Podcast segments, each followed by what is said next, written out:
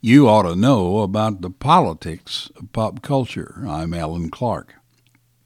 It occurred to me the other day that our U.S. culture has pushed to new heights a phenomenon not altogether new to us, but equally disturbing. When you listen to what's going on with us, there's an apparent mixture of politics and pop culture to the extent that we cannot separate the two any longer. Much of this transpires within comments made in the realm of news and social media, but it's not limited to that. What is pop culture, you ask? Wikipedia defines it as the entirety of attitudes, ideas, images, perspectives, and other phenomena within the mainstream of a given culture, especially Western culture of the early to mid 20th century and the emerging global mainstream of the late 20th and early 21st centuries. Heavily influenced by mass media, this collection of ideas permeates the everyday lives of the society.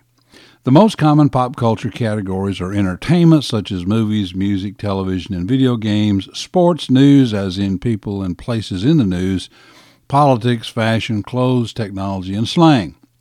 Popular culture has a way of influencing an individual's attitudes towards certain topics. In the Wikipedia definition, pop culture includes politics.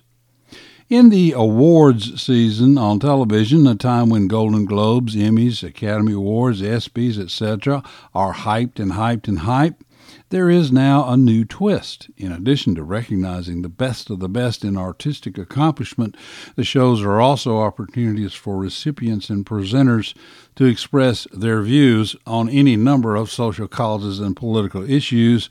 And oh, by the way, there's an audience of millions at their disposal. Sports professionals avail themselves of the opportunity that the popularity of their sport in general and their individual prowess in particular give them in order to express political statements. Likewise, there is no limit to the number of politicians who cozy up to pop culture icons as a chance to intensify or promulgate their political views. It's all about coverage, coverage, and coverage. It is difficult to tune in, let's say, to EW, Entertainment Weekly Radio, a pop culture channel on Sirius XM, and not hear political rhetoric. It's also nearly impossible to attend or watch a sporting event without being subjected to political views being expressed.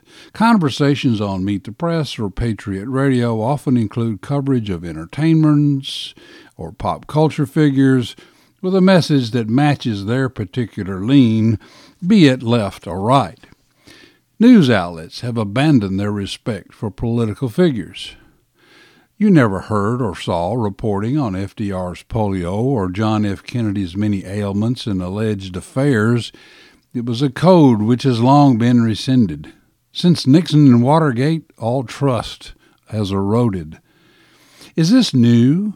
Maybe not. Kennedy surrounded himself with pop culture figures Sinatra, Monroe, Peter Lawford. Nixon courted Elvis as an ally and was photographed with the king at the White House. Reagan was a Hollywood actor turned politician.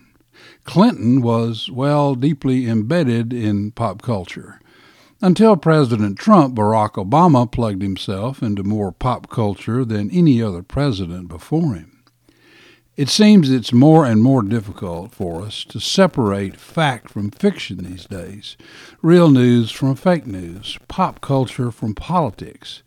And I'm not sure if this is good or bad. I think it is confusing at the least. Certainly, everyone has a right to freedom of expression under the First Amendment. What questions does this pose for us?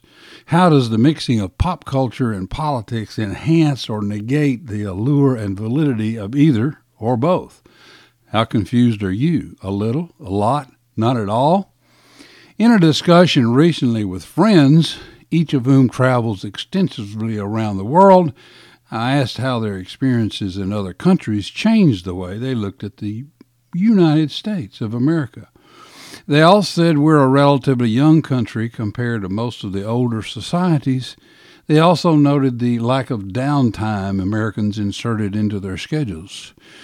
We're all in a rush towards something, and sometimes we don't know what that is, one friend noted. This rapid pace in our lives contributes to the blending of concepts such as politics and pop culture. We just do not have the time to separate the wheat from the chaff anymore. It is all a blur and makes me uncomfortable, leaving me wondering what we have done to the pulse of our society and whether it is enrichment or a superficial dilution. What is your view?